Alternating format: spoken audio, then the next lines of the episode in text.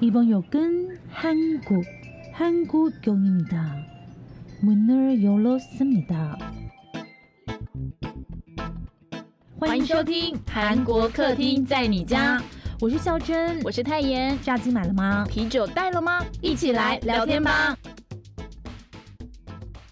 安妞，大家好，我是孝珍，Hello，我是泰妍。欢迎来到韩国客厅在你家。哎，前两集，哎，你们是怎么样啊？我们冬奥，你知道我们在百忙之中录音，哎，收听率真的不怎么样。可是脸书上你们点击很多，还因此收了很多的粉，我真的搞不懂你们到底喜欢什么哎、真的，不过真的就是好啦，我们可能真的没有没有太体育魂，不像那种播报主播啊，也是是也是，可能可能那些东西你们都已经在脸书上看过，所以就我们再讲一次，你们大概没什么心情。嗯，之后我们会考虑这件事情，就是尽量不要少写，告诉你们对对对，很烦，尽量不要告诉你们。哎、我们今天是要跟他们讲一个很大的消息，对对对对对，什么消息？就是二点五哦 G 这件事情。对对对对对，什么消息？你现在是想要附和我，然后又不知道要附和什么的这对，因为我不知道你要宣布什么事情，我不知道你要宣布什么事。哦，不是，我们刚刚有讨论了，我们刚刚开了一个不长不短的 meeting 重要会议，对因为我们关于第三季对，因为我们要宣布，就是今天就是二点五 G 的最后一集喽。耶因为你们根本不让我们休息，下面每次都说，哎、什么时候正规正规？哎、正规很累，没错，没错，没错。我们刚刚已经给自己就是超多的工作量，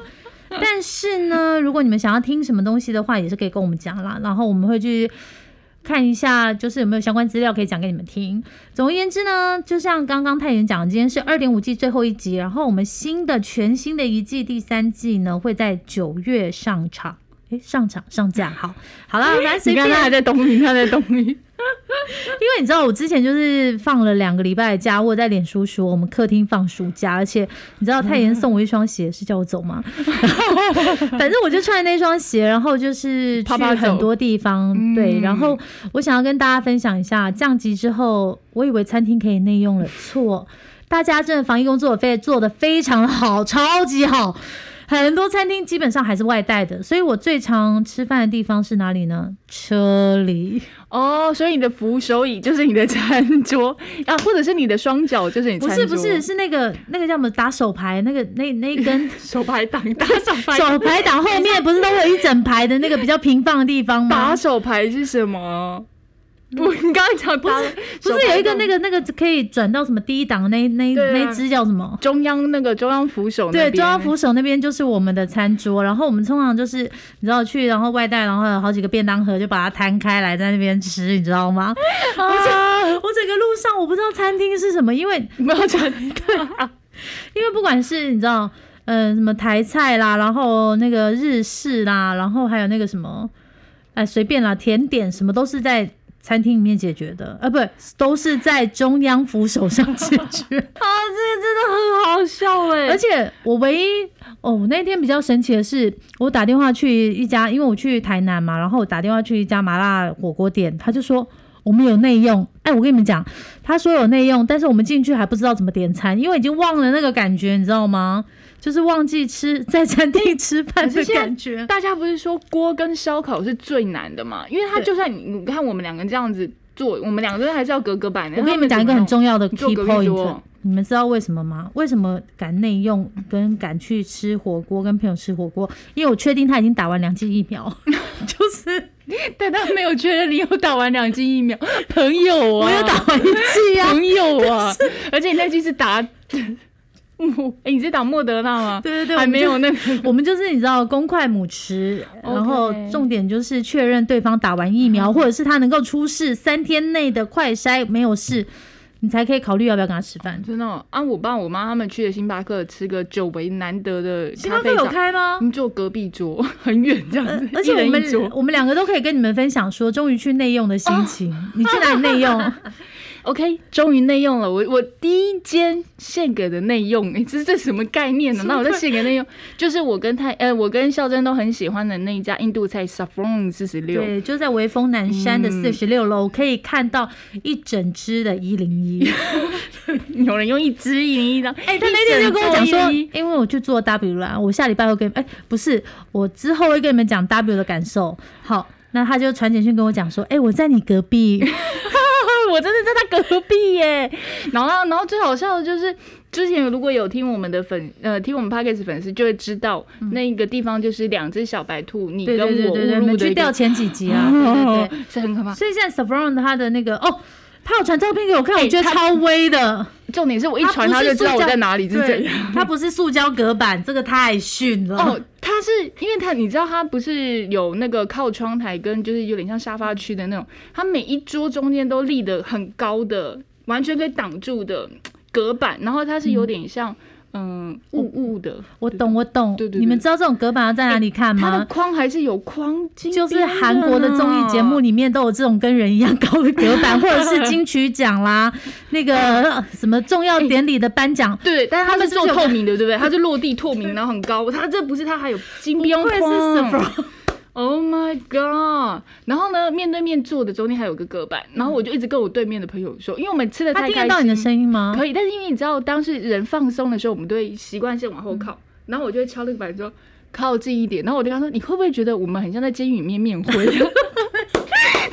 就 是他越讲着讲，两个都越来越远，然后那个，然后我觉得内用最麻烦的就是什么？洗碗的人，他都要洗两份，因为现在都要分装啊。哦，对对对对一个对对对，盘子以前是上桌大家一起 share 嘛，就是对公筷母匙 share，但现在是分好，什么都变成两个，很累呢。可是我觉得你的还好，因为你可以坐对面，这还算是你可以对面讲话嘛。啊、你坐然后隔壁哦。哦，对，我要跟你们分享，我去那个那个叫哪里啊？中山站有一个成品百货，上面去吃一个新的台菜，嗯，听说是哎，算我自己付钱，我可以讲吧，是那个瓦叉集团的新餐厅。你还在那边讲吗？我们刚刚 Saffron 四十六都直接念成好了，瓦城集团新餐厅了，然后反正它的外、外皮就是一个黄色。外皮。好，我个人觉得那家餐厅我去吃了以后，真的有点太咸。我去吃的所有的朋友都觉得太咸，大家要去的话要想一下。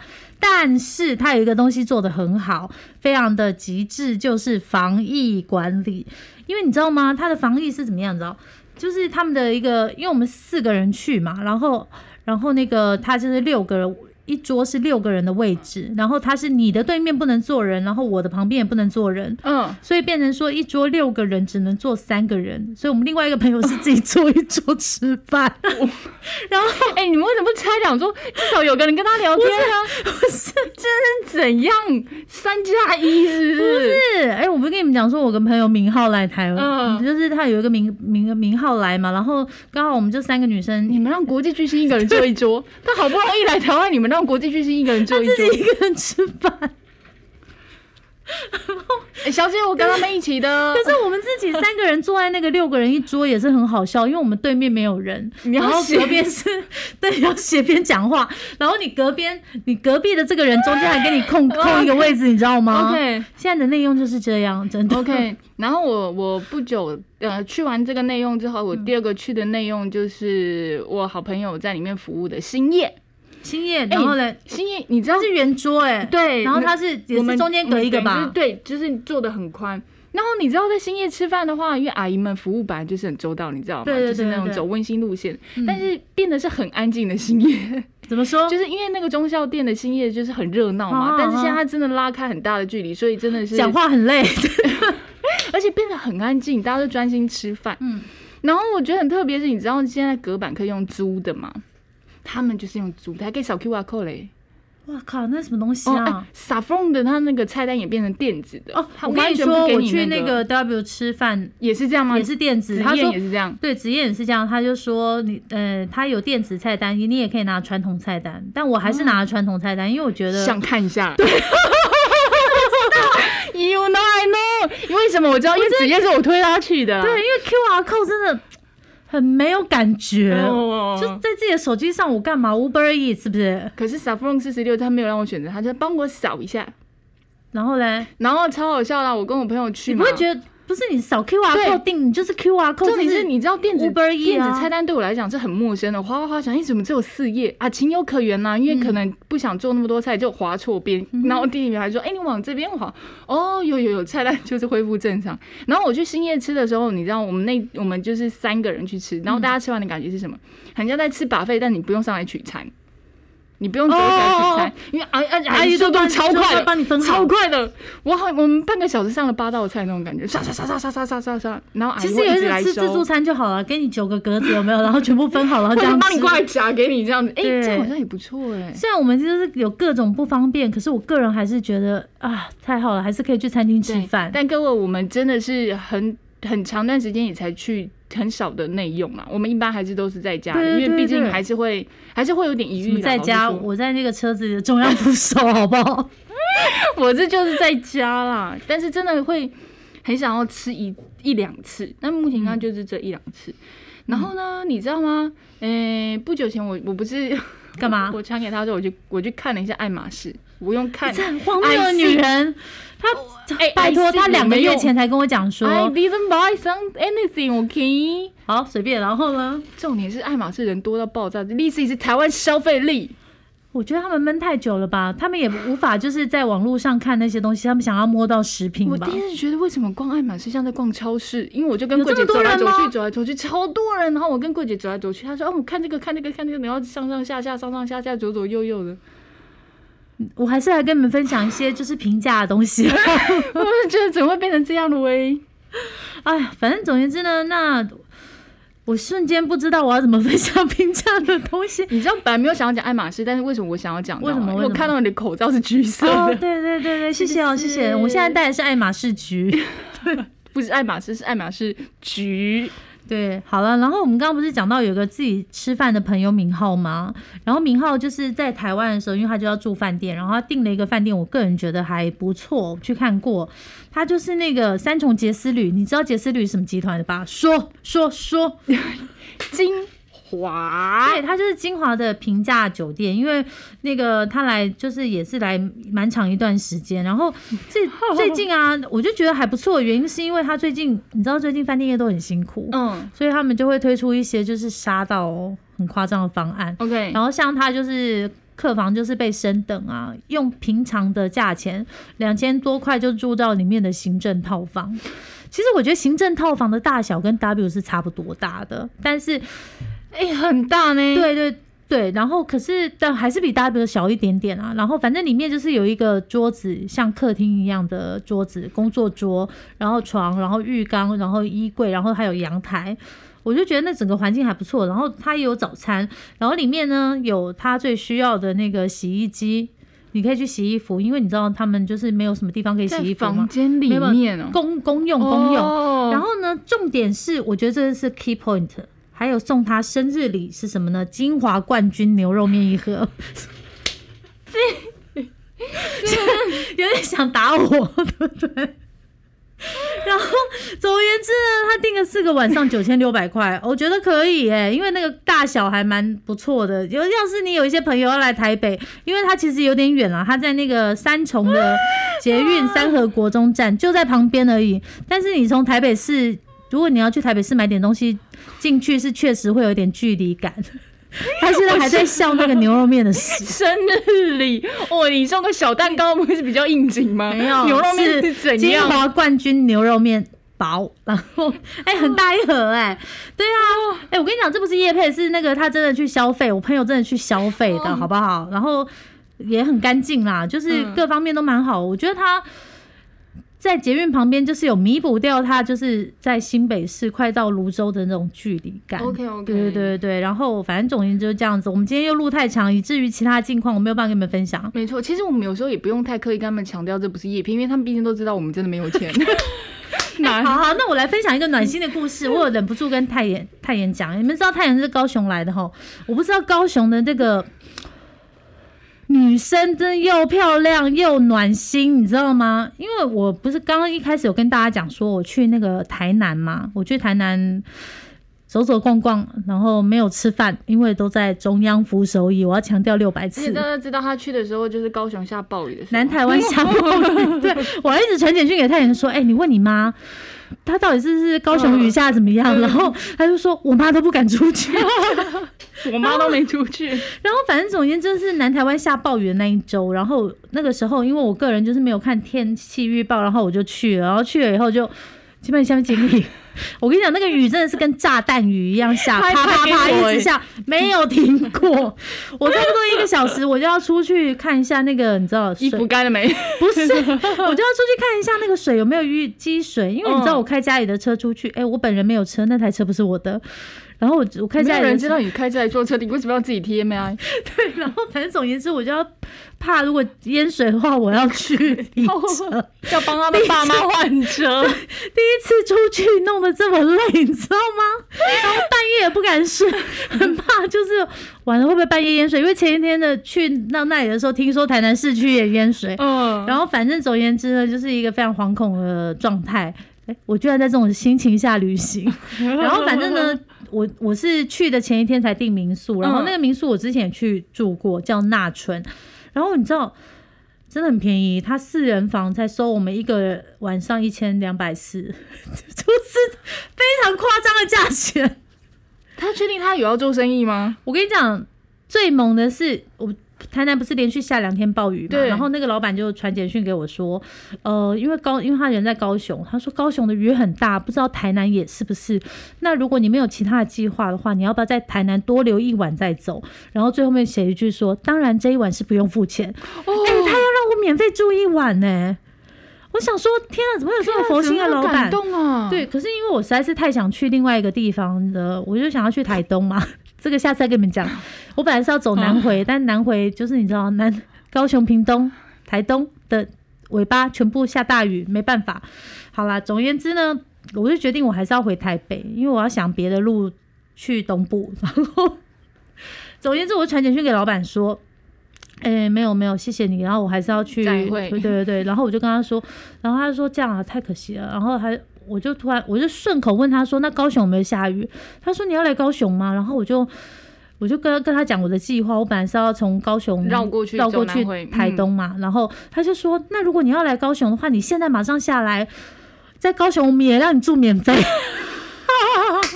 哎，他好像房子蛮多的，而且我就想说，老板，你这样做生意可以吗？然后我就觉得我跟他就是有一点就交朋友的感觉，你知道吗？我就说，老板，真的谢谢你，因为我就人在高速公路上大雨，但是我心情就整个很暖，因为。我代表高雄人接受你的谢谢。对，我觉得天哪，我真的太喜欢高雄人了。他们怎么每个人都这么好？是不是？那你们家有没有什么东西可以免费让我丢一下？就是就让你住啊，不是已经说了吗？那我妈还会帮你招，就是招待，就是吃。哦，好，谢谢，谢谢，谢谢，谢谢太爷妈。然后总言之呢，这个老板还给我一个蛋书哦，因为我就没有去嘛，因为我我后来选择别的方式去台东，老板就说。下次你来，你来一定要告诉我，我帮你房间升级，真的一样，四楼升到五楼。不是，我真的觉得这老板真的太好了吧？而且他完全就是为了 support 我的疯狂旅行啊！他就觉得他对你的担心就如同暴雨，对，因为他自己这个重点是更好笑的是他。呃，那个孝珍不是隔天就是北上，然后走不一样的路嘛，然后他还问我说：“哎，那现在高雄状况怎样？”你知道我回答他什么？哦，我妈去台南了。对，太妍妈，你可以不要这样吗？我还传简讯跟太妍说，他不是说他哪里都不敢去吗？哦，但他非得要出门，所以他就去了。对，但是呢，就放晴了。靠，然后早知道我就在台南多待一天，然后就可以从南回过去。算算算，一切都已经知道。这样也好了，这样也好了，就是你知道后来呢，反正反正就这样子。好，那我们就要进入下一段，五秒钟后音乐回来。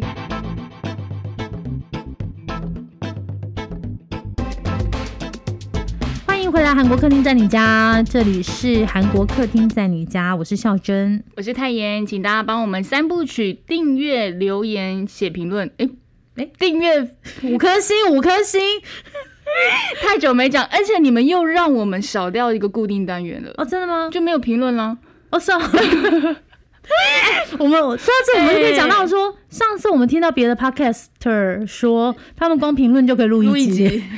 我有跟他说，我们可能光评论录一分钟就可以了。OK，好了，总而言之，再提再次提醒你们，这是二点五季最后一集哦。那我们之后就会休息一下，然后到九月的时候就会上第一集了。哎，第三季第一集。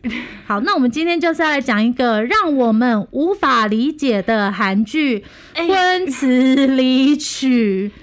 离婚作词哦，结婚作词，离婚作曲。这部韩剧我真的无法理解，为什么它可以在 Netflix 台湾榜上上涨到第二名？哎、我哦，你知道他叫我看，然后我就一直没有时间看，然后我昨天看了之后就很想骂他，我真的是你怎么浪费我也想骂我自己，好不好？哎、我你们为什么？然后我觉得顶楼我已经在就是飞速的很想把它冲，因为我顶顶楼有看了前面嘛，我想说我一定要让它有个完美句点，不要再就是让大家说哦你就是爱弃剧，对对不对对？但是这一这一出我一定弃剧，好不好？气死我了！我觉得就是它整个剪接很生硬啊，要转场的时候他就放个特效就转场，你有没有发现？然后他的念剧对念台词的方式也是就很像在念台词，不是那种很生活化的感觉。就是你不觉得人物跟人物接话的时候会有一种说相声的感觉？就 就是没错，可是里面的演员其实大家不陌生，叫不出名字是正常，对，很多都但是脸是你们一定看过的，常过看的人，对对，尤其是家庭，算是家庭剧、古装剧有一点点的嘛，对。嗯然后我们的朋友还记得吗？来上过我们节目谈《Run On》的荒谬大师荒谬大说师哎、他两季每一集都看完了，有爱情都问他，对，然后他说，支撑他看下去的原因就是他要看这部戏到底有多荒谬。谁敢比我还荒谬？好，那我们就进入这一部韩剧哈，真的是无法理解哈。里面这部韩剧的主要内容呢，就是有三对夫妇，然后他们。设定是三十四代、四十四代跟五十四代，就是三十多岁、四十多岁、五十多岁了。嘿，然后这些女主角就是三对夫妇的女生，就是一个广播节目的 team member。三十四代的女主角叫夫慧玲，她是主持人，那她老公是律师。然后四十多岁这个史碧莹，她是广播节目的制作人，她老公是医生。然后五十多岁这一位李诗恩呢，她是作家，那台湾是叫她节目企划，就是写这个广播节目脚本的。那她老公是大学的老师，其实也是教授，是不是？我觉得你你看到医师、教师、律师、三师，哎，其实大家会觉得这些人应该是表率。然后我觉得最妙的是什么，你知道吗？我觉得这出剧的女主角的名字是史上最难念的。你跟我，你现在记得起来吗？夫慧领、毕颖跟李诗恩啊，但是这些都不是重点，因为我在写这个脚本的时候，我就想到一件事，就是。哎，刚刚我不是说它里面是一个广播节目的 team member 吗？那我哎们客厅、不是我们吗 客？厅的全部都是我们自己写的，就是兼作家、主持人，然后兼制作人嘛嗯，。可是我们是二十世代哦。好了，那以下就是进入这个三十世呃，进入这个每个世代的故事，因为非常巧的是，哎，他们三对夫妇男生通通外遇，哎。你是是有点想笑？你刚刚念完的时候说你，他现在念完自己他去旁边笑了，因为他觉得我可以来接梗。然后我们先来讲一下三十四代的哈。三十四代的他是一个那个节目主持人嘛，很漂亮很漂亮哦。你有看到他的海报吗？哦，好，哦，他他有他有胸是不是？哦，真的吗？Come on，哎，后面大师绝对不会错过这个，OK？对对对，荒谬大师说都在看他提什么包，然后就是穿什么衣服。对，就是他可能里面也是他的重点之之一啦。好，嗯然后她的老公是一个律师，我跟你讲，我真的是荒谬至极了。不过我先来讲一下呢，她哎、她的她的她的老公就是我们有一集那个很喜欢的追星小组喜欢的陈哦陈勋，真的很难联想这两个人，就他在里面演的就是一个。超渣的，然后外遇，然后那个女生还怀孕了，对对这是对对这是最最冲击的一点。然后呢，可是我觉得这个女主角也是有点问题啦，就是这个广播主持人，我觉得她有点公主病。儿。哦。因为我有看到一幕是她把就是她婆婆寄来的小菜还没有过几分就丢掉了，啊这为什么？能够在我们身上发现吗？那小菜这么好吃，哦，而且再次感谢那个孝珍推荐的泡菜，因为就是太原妈非常的开心，真的小小黄瓜。对，OK，所以她把小菜丢掉，我就觉得很。就觉得这样的女生是不对，但男生讲了一句话，我觉得就更不对。他说：“那你就应该要准备早餐啊，这样子小菜不会放到过期啊。”女生就回击他说：“为什么早餐我来准备，早餐应该你对，我们两个都在工作啊，你为什么也不准备？两个都是职业男跟职业女，哎，所以？这里各位发现了一个重要的问题吗？其实结婚对象呢，你们应该要先生活一下，因为其实他们在结婚以后就发现他自己的真实生活，一个一方是需要对方准备早餐的嘛，那另外一方就是不要啊。那你们这样要怎么样夹在一起生活嘞？这个就是一个很经典的那个在结婚之前到底要不要同居这个议题。如果大家想要收听，我们再找荒谬大师。或者是找另外一位大师，哦，他想要来谈一细下致徐哦瑞之。与小鲜肉的爱情故事。对对对对对对对。然后刚刚呢，这个泰妍在讲的时候，你们就有注意到了吧？这个这个 哎，个东西掉下来，有点可怕。而且我没有这么录音，他太生气了，你知道吗？然后总而言之呢，刚刚泰妍在讲的时候，你们有看，你们有感觉到了吧？就是这个编剧还是有一点帮这个男主角说他为什么会在这段婚姻里面有一点不适应的原因。然后呢，就是因为这个太太比较公主病，比较强势嘛。然后这个男主角在健身房里面遇到他的外遇对象，四十二岁的中文翻译家蜜桃臀。对，蜜桃臀，他屁股真的很厉害。然后。他不止屁股厉害，胸部也很厉害，他皮肤也很棒，好不好？我跟你讲啊，就是男人最原始的欲望都会催生出来的啦。那为什么我要强调四十二岁的这个部分呢？是因为这个四十二岁的这个小三，他是以一种温柔大姐姐的姿态跟这个陈勋，也就是这个律师相遇，然后律师就会一直跟他 complain。我跟你们讲，这个就是最可怕的地方，complain 就会生感情，然后刚好。这个律师大姐，呃，就是这个小三大姐姐，她也是比较温柔温婉的那一种。然后更妙的是哦，她其实是有一段婚姻的，但她在前一段婚姻里面就是一直无法生小孩，所以离婚。然后没想到她遇到这个律师，然后进入小三的人生之后，她就怀孕了。这个故事告诉我们，所以怀不怀孕是男生。嗯。是这样，所以他刚刚太等一下哦，他刚刚太沉浸剧本了。我丢这个梗就是看他有没有这个，他超级沉浸，就是嗯，哎，看我一下，嗯，哎，有可能哦。但我觉得这个三十四代这一对里面呢，虽然说就是他有教我们两个，一个就是我们刚刚讲的嘛，你在结婚之前其实要想一想，你们可不可以一起生活？因为婚姻其实如果你们要一起住的话，那就是一个你们有没有办法一起生活，一起互相照料的。这个你真的很了解对方，就是交往前跟交往后，甚至进入婚姻又是另外因为有些人为了追到你，或者是怎么样，他会打 game 啊，打 game，打他会什么打 game 打怪啊，就玩 game 的时候打怪。对，他会去修正自己原来的样子，可是那个东西毕竟不持久。对，大家一定要听我们劝哈，佛心来的。OK，然后还有一点是，我觉得这个女男生很妈宝。对。他也是真的不行，但他妈也是不行哎啊是吗？这他不是常讲说还好你是我儿子，我帮你讲如果你是我女婿，我早就嗯，没错没错没错，就是这种妈妈们站在女婿站在女儿跟就是儿子的这个差别点还是有的。然后没错，呃，我觉得这一对里面还有一个是值得大家学习的，当然希望不要走到这一步啊。就是这个节目主持人在决定离婚的时候，他有先隐忍一下嘛，然后他后来也是。从这个，因为这个律师的家里比较有钱，然后要到蛮多东西的。大家如果真的要离婚的话，就是财产的清算了，好不好？没有什么情分啊。你既然既然要走了，就不要跟徐志摩一样挥挥衣袖不带走你的猫。你要带走很多财产，no。我们这样价值观正确吗？对啦，我们自己价值观对自己可以说服了自己这样子，那我也说服了你，也说服了我。嗯，好，那这就是三十多岁的这一对哈。然后我们接下来就进入这个。四十多岁的这一对制作人跟这个医生的这一对，那这个医生本来就是一个超级无敌霹雳风流，而且我觉得超多荒谬的事都发生在这一对身上。李泰坤愿意演这个角色，我觉得他也是把这件形象都丢掉了，真的超级荒谬。那四十多岁，如果按照一般大家常结婚的这个年纪来说的话，那他里面就是有一个上小学的女儿。但是我觉得最猛的是这个男主角。就是四十多岁这个老公，他这个医生，他有个继母，跟他差大概二十岁的继母，六十多岁。然后他跟他的关系也是非常奇怪。第一第一集的时候，我就想说，我到底看了什么？因为他跟他爸爸这个续弦，就是继母 Selma 鸳鸯戏水，就是在泳池里面教。然后我要跟大家介绍的这个继母是谁演呢？她叫金辅娟，我个人真的佩非常佩服她。你知道实际年龄，她韩国年纪已经是六十五岁喽。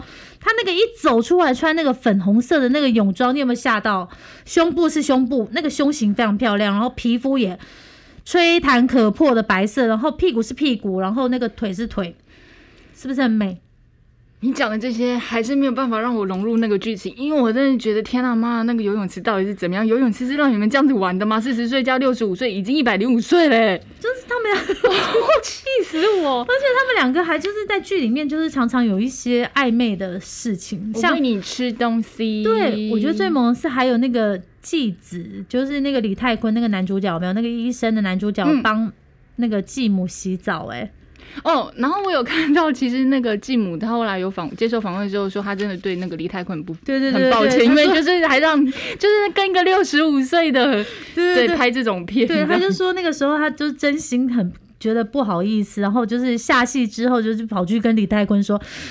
米安没有，还要加油哦，明明是后辈，米安内哦，对，因为他现实生活中也是跟这个李泰坤差了二十岁。嗯，然后我觉得我在这里跟大家分享一下哈，这个蛮重要一点哦。一个六十五岁的姐姐，她身材是对，哦真的，我觉得太厉害了，你知道吗？她说她在拍摄那个泳装戏的时候没有特别担心，因为他一直以来他的腰都是维持二十三到二十四寸，我个人是一直维持三十二到四十二寸啊。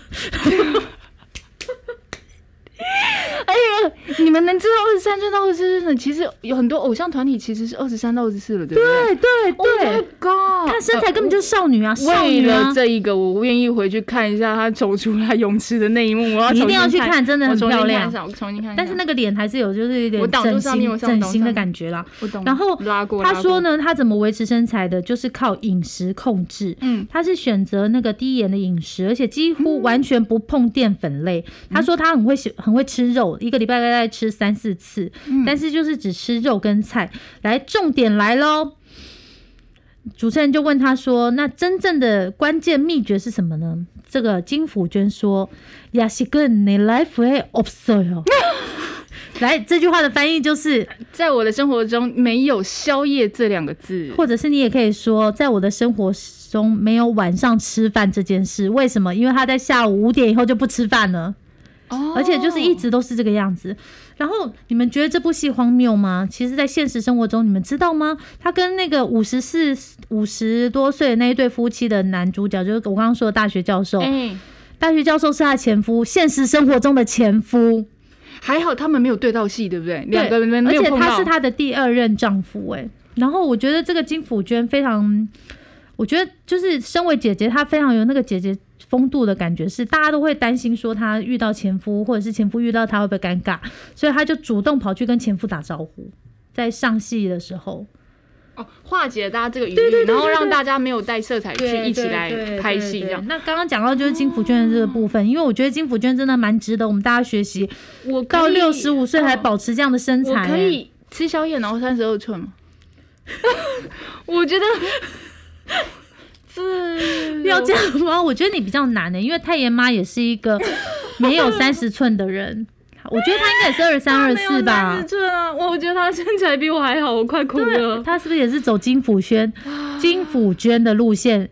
你 life 诶，也是跟 o b s o 他是真的很少吃，但是他平常吃甜的吃的蛮重的哦，他非常喜欢蛋糕。嗯，嗯，然后呢，我们再回来这个戏里面的哈，嗯然后这就是我刚刚有说到嘛，这个医生的这个男，就是这个四十几岁这个医生跟那个继母就是怪怪怪，重点是不止继母，他还有一个小三？对对他还有一个小三，然后他是跟这个小三外遇的事情被他老婆发现之后，各位，你知道他怎么跟他老婆讲吗？我收录了几段哈，我讲给你们听。第一个是我们结婚十三年，除了这次的事情，我没有犯过什么其他的错啊，渣。如果是你跟别的男人出轨了，只要你不是真的爱他，我就可以既往不咎。渣，我是成年男人，怎么可能百分百像你那个道德伦理课本一样呢？渣，到了七十岁才能够随心所欲不逾矩，我现在才四十岁，当然没办法完美。渣，我又不是风流成性，只不过走错一步。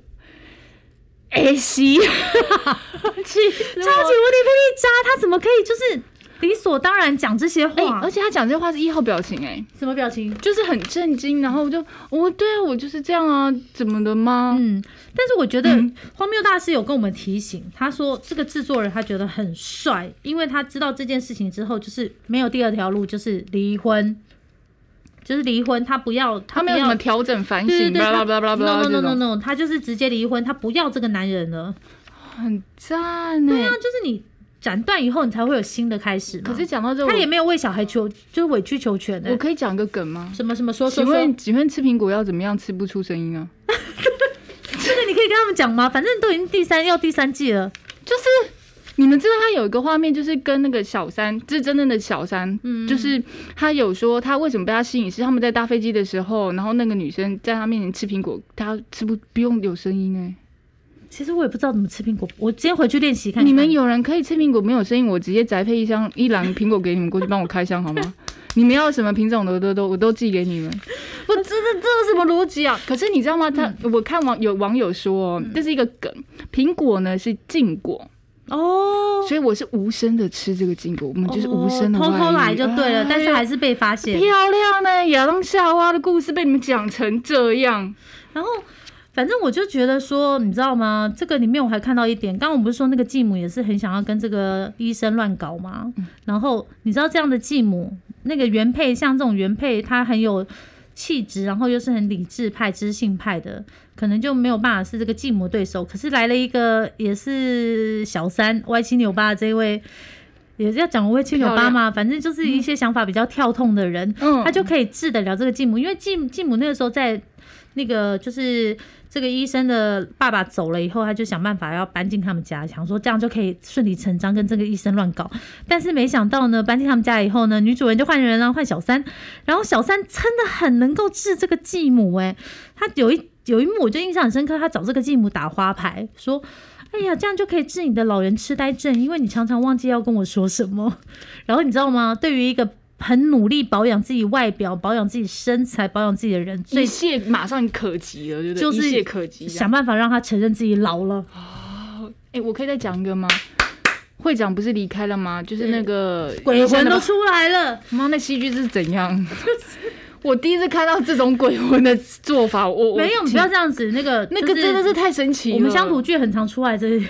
麻烦大家去看一下史上最神奇的鬼魂，先看完鬼怪，再看一下鬼魂，好不好？然后呢，最后一对呢，就是我刚刚说这个五十多岁的这一对。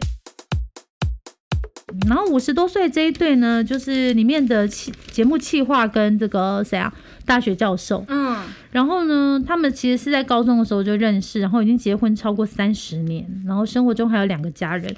我跟你们说，这一部很这一对很值得注意的一点是，你们知道吗？不止女生有更年期，男生也有，而且其实情况呢，可能比女生更严重。你觉得他这个是更年期吗？更年期再加上就是你知道有一些男生女生都有啦，就是中年危机，他会想说：天哪、我这一辈子到跟这个女生在一起，这种或。者是我这一辈子就这样了吗？我没有办法再跟年轻的时候，可能二十岁的时候一样，就是没有什么呃羁绊啊，什么重新开始 fresh 吗？所以这个时候呢，他们就会想办法，就是跟一些比较年轻的人交往。哎，为什么我会讲这个呢？就是我前阵子遇到我一个四十多岁的朋友，他说他跟一个差十九岁的女生在一起。请问他们现在是 Sugar Daddy 的我概念？不知道，不是，但是、但是我就我问他说，那你跟这个女生在一起的时候，你是不是觉得就是整个人比较年年轻？对，就是这种啊感然后他说觉。对吗？对。对，其实呢，我觉得这个五十多岁的这个大学教授，他其实还是有试图也想要去找回他跟他太太之间的一种感，就是谈恋爱的感觉。像他要买衣服送给他太太，然后邀请他就是去外出用吃饭，然后去就像是去约会，然后去那个 motel 嘛，嗯对，汽车旅馆。可是这个太太呢，我觉得她整个人就是比较走走向家庭了，嗯，然后她就会想到说，哎，吃这个饭很贵啊，然后干嘛送我这么贵的衣服啊？然后还有什么？呃，可能她也觉得就是自己是妈妈吧，怎么可以去汽车旅馆？反正那一幕你们大家自己去看了，但是。其实我我觉得那个里面的那个制作人跟主持人都有跟他讲，就是你还是要维系一下感情。他们两个都有说啊，上床很重要，就是夫妻之间还是要有上床的这个来。床地之事是很重对要。对对对维系磨合它是一个自己的感情润滑剂。我今天早上的时候看到一篇那个网络的文章，我觉得不错。说说说说说。爸爸在儿子要结婚的前夕写给儿子的，他说：“永远不要把你的太太当亲人，要把她当情人。你们的、你们的、你们的生姻呃婚姻生活才会很长的走下去。因为变成情人，你会很多东西就是自然而然你就会去少了要维系的这个概念。嗯，对，所以你要把他当情人，你就会懂得要如何去爱护他，然后如何去调节。如果把他当亲人，就变得是比较真的是对爸妈那样子。然后他又讲到一点，就是爸妈因为是血脉，然后是断不掉的，嗯但是你的太太可以说走就走。嗯，对，他说这个差别就是在这里，所以他说你要把他当情人，去好好疼他、爱护他。我觉得在这一对里面呢，真的看清楚事情的是这个作家，就是这个节目企划的女儿，她就有跟她爸说一句话，说：“你知不知道你可以成功，都是因为妈妈一直就是到处都顺着你。因为你知道吗？他们可能从高中的时候认识，然后二十岁就结婚，然后一直没有去踹过其他人，所以他可能不知道说啊，原来目前这个人就是最适合我的。可能遇到一个新的人的时候，他以为那是 true love，但其实那可能只是你知道火花。”一段一对段 love 对对对对对嗯，啊！我想起来，我今天才听到的，这个真的蛮重要的。各位，我要跟大家分享，我忘记在哪里听到了。如果有人知道，可以告诉我。就是以前不是，就是那个叫什么《犀利人妻》那部戏里面，不是说不被爱的人，就是一段感情里面不被爱的人才是小三吗？就是他们以为这个是爱情，对对对。但是我今天听到那句话是，这不是爱情，这是偷情。你看是不是很经典？Bravo！因为你你生活中你你不用在婚姻里面承担那些责任，对啊然后不用去帮忙赚钱，因为其实里面靠那个教授的钱也是不足以养家，所以那个作家才要去广播节目上班呢、因为他也我就很讨厌啊，说什么我睡在你旁边，我都闻到你那个药膏贴着手腕的味道，什么东西呀、啊？就是因为他要一直打字，然后又要做家务，然后里面那个教授小三我也觉得很奇怪啊。反正我我我那个你们都已经看。不知道有没有看到第三季了，反正我就要先爆雷了。他就是你知道，后来他就跟那个教授分手，然后他居然还跑去这个作家的，就是企划的家里说，他好担心他会怎么样哦。就我完全无法理解，你你到底在干嘛？他当初不是千方百计要那个教授离婚吗？跟他在一起。啊对啊对啊对啊，我我真的认同的是，我觉得你有可以想过，你女儿看到你开着你太太买的车，嗯然后你载着别的女人去逛超市，嗯然后被你女儿看到那种心情。嗯，他女儿不是后来就跟他讲讲讲讲讲讲讲，然后他爸爸就哭说啊，你们都不懂，好像就类似说你们都不懂我这些年来一个人的那种孤独是什么。其实我你犯错蛮然后蛮多男生外遇的时候会讲这句话、哎，你犯错，你要我原谅你哦？就是他一个人在婚姻里面是孤独。我我相信你觉得女生不孤独吗？女生可能她们有这个感觉，因为他有女生只是把她有家人，他有家人，但是但是确实，我我我不会说这这个就是这个教授外遇都是这个教授外遇的错，嗯，因为其实很多人确实在婚姻里面他是很 lonely 的，但是但是问题就是在于为什么他们没有更多的。我更多的机会，哦或者是更多的时间去营造那种共同的感觉，因为像那个你还记得吗？那个女主角就是那个五十多岁的那个作家，就有跟她老公说：“你不是最爱吃我做的饭吗？你都吃了那么多年了，但其实 everybody 同样的饭一直吃会腻的好不好？是真的，就是米其林一星餐厅让你天天吃，你一定也会对腻啊。对对对，就是感情是要经营的。我我觉得在他们的感情里面，可能教授的太太她去经营的是家庭的这一块，嗯可是她忽忽略了她其实也要去经营爱情的这一块。女生真的好累，到底要经营多少块啊？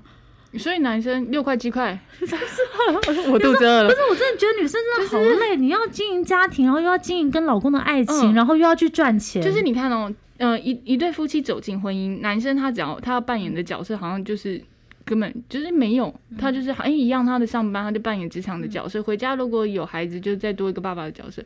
但女生走进婚姻的那种感觉又不太一样，尤其是有有小孩的时候，她又要维持职业妇女的嘛，然后回家又要再当个好妈妈，然后她又要去款待整个家里的状况、m a y b e 她又要去跟公婆协调，然后又要顾好自己的爸妈，没错没错。这这很忙呢。总而言之呢，这部戏就是这样。你觉得很荒谬吗？其实它就是这么荒谬。然后荒谬大师呢，就是有跟我们讲他的观影经验、啊。嗯他说他第一季的时候可能是因为剧荒啊，反正就不小心就看完了。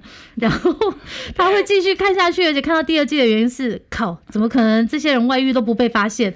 然后他就一直在想，到底什么时候这几个人外遇才会被发现？所以他第二季就非常的投入。然后第一季呢，都主要都在形容那个偷吃的男生怎样又怎样。那他觉得第二季好看的点是，他想要知道这些女生发现男生偷吃之后的反反。应对，因为像是那个刚刚我们讲了二十多岁呃三十多岁的那个很有平常很有自信的主持人呢，他在发现的时候是决定要隐忍，然后要报复他嘛。嗯其实他自己本身并不快乐。对，然后另外一个制作人，就像我刚刚讲的，他就是绝对不原谅，立刻转身走。然后五十多岁的那个作家，他是温柔恭哎温良恭俭让，她就是还是努力想办法去维持一个家庭的完整，然后让老公去追寻他想要的。然后又维持对让小朋友有爸爸的状态。嗯然后泰妍刚刚有跟我讲说，为什么里面外遇的都是男生？好，最后我就想跟你们说，因为这基本上韩剧都是演给女生看的，所以你知道？视角视角视角。对对对对对对 OK，如果你们还想知道多荒谬，其实真的没有什么方法啦。听完我们 p a c k a g e 之后，然后你就去点开看，我我怀疑你们可以看到看完到第二季，哎，来来回应一下，你们可以看到第几。集，好不好？OK，今天先这样子喽，拜拜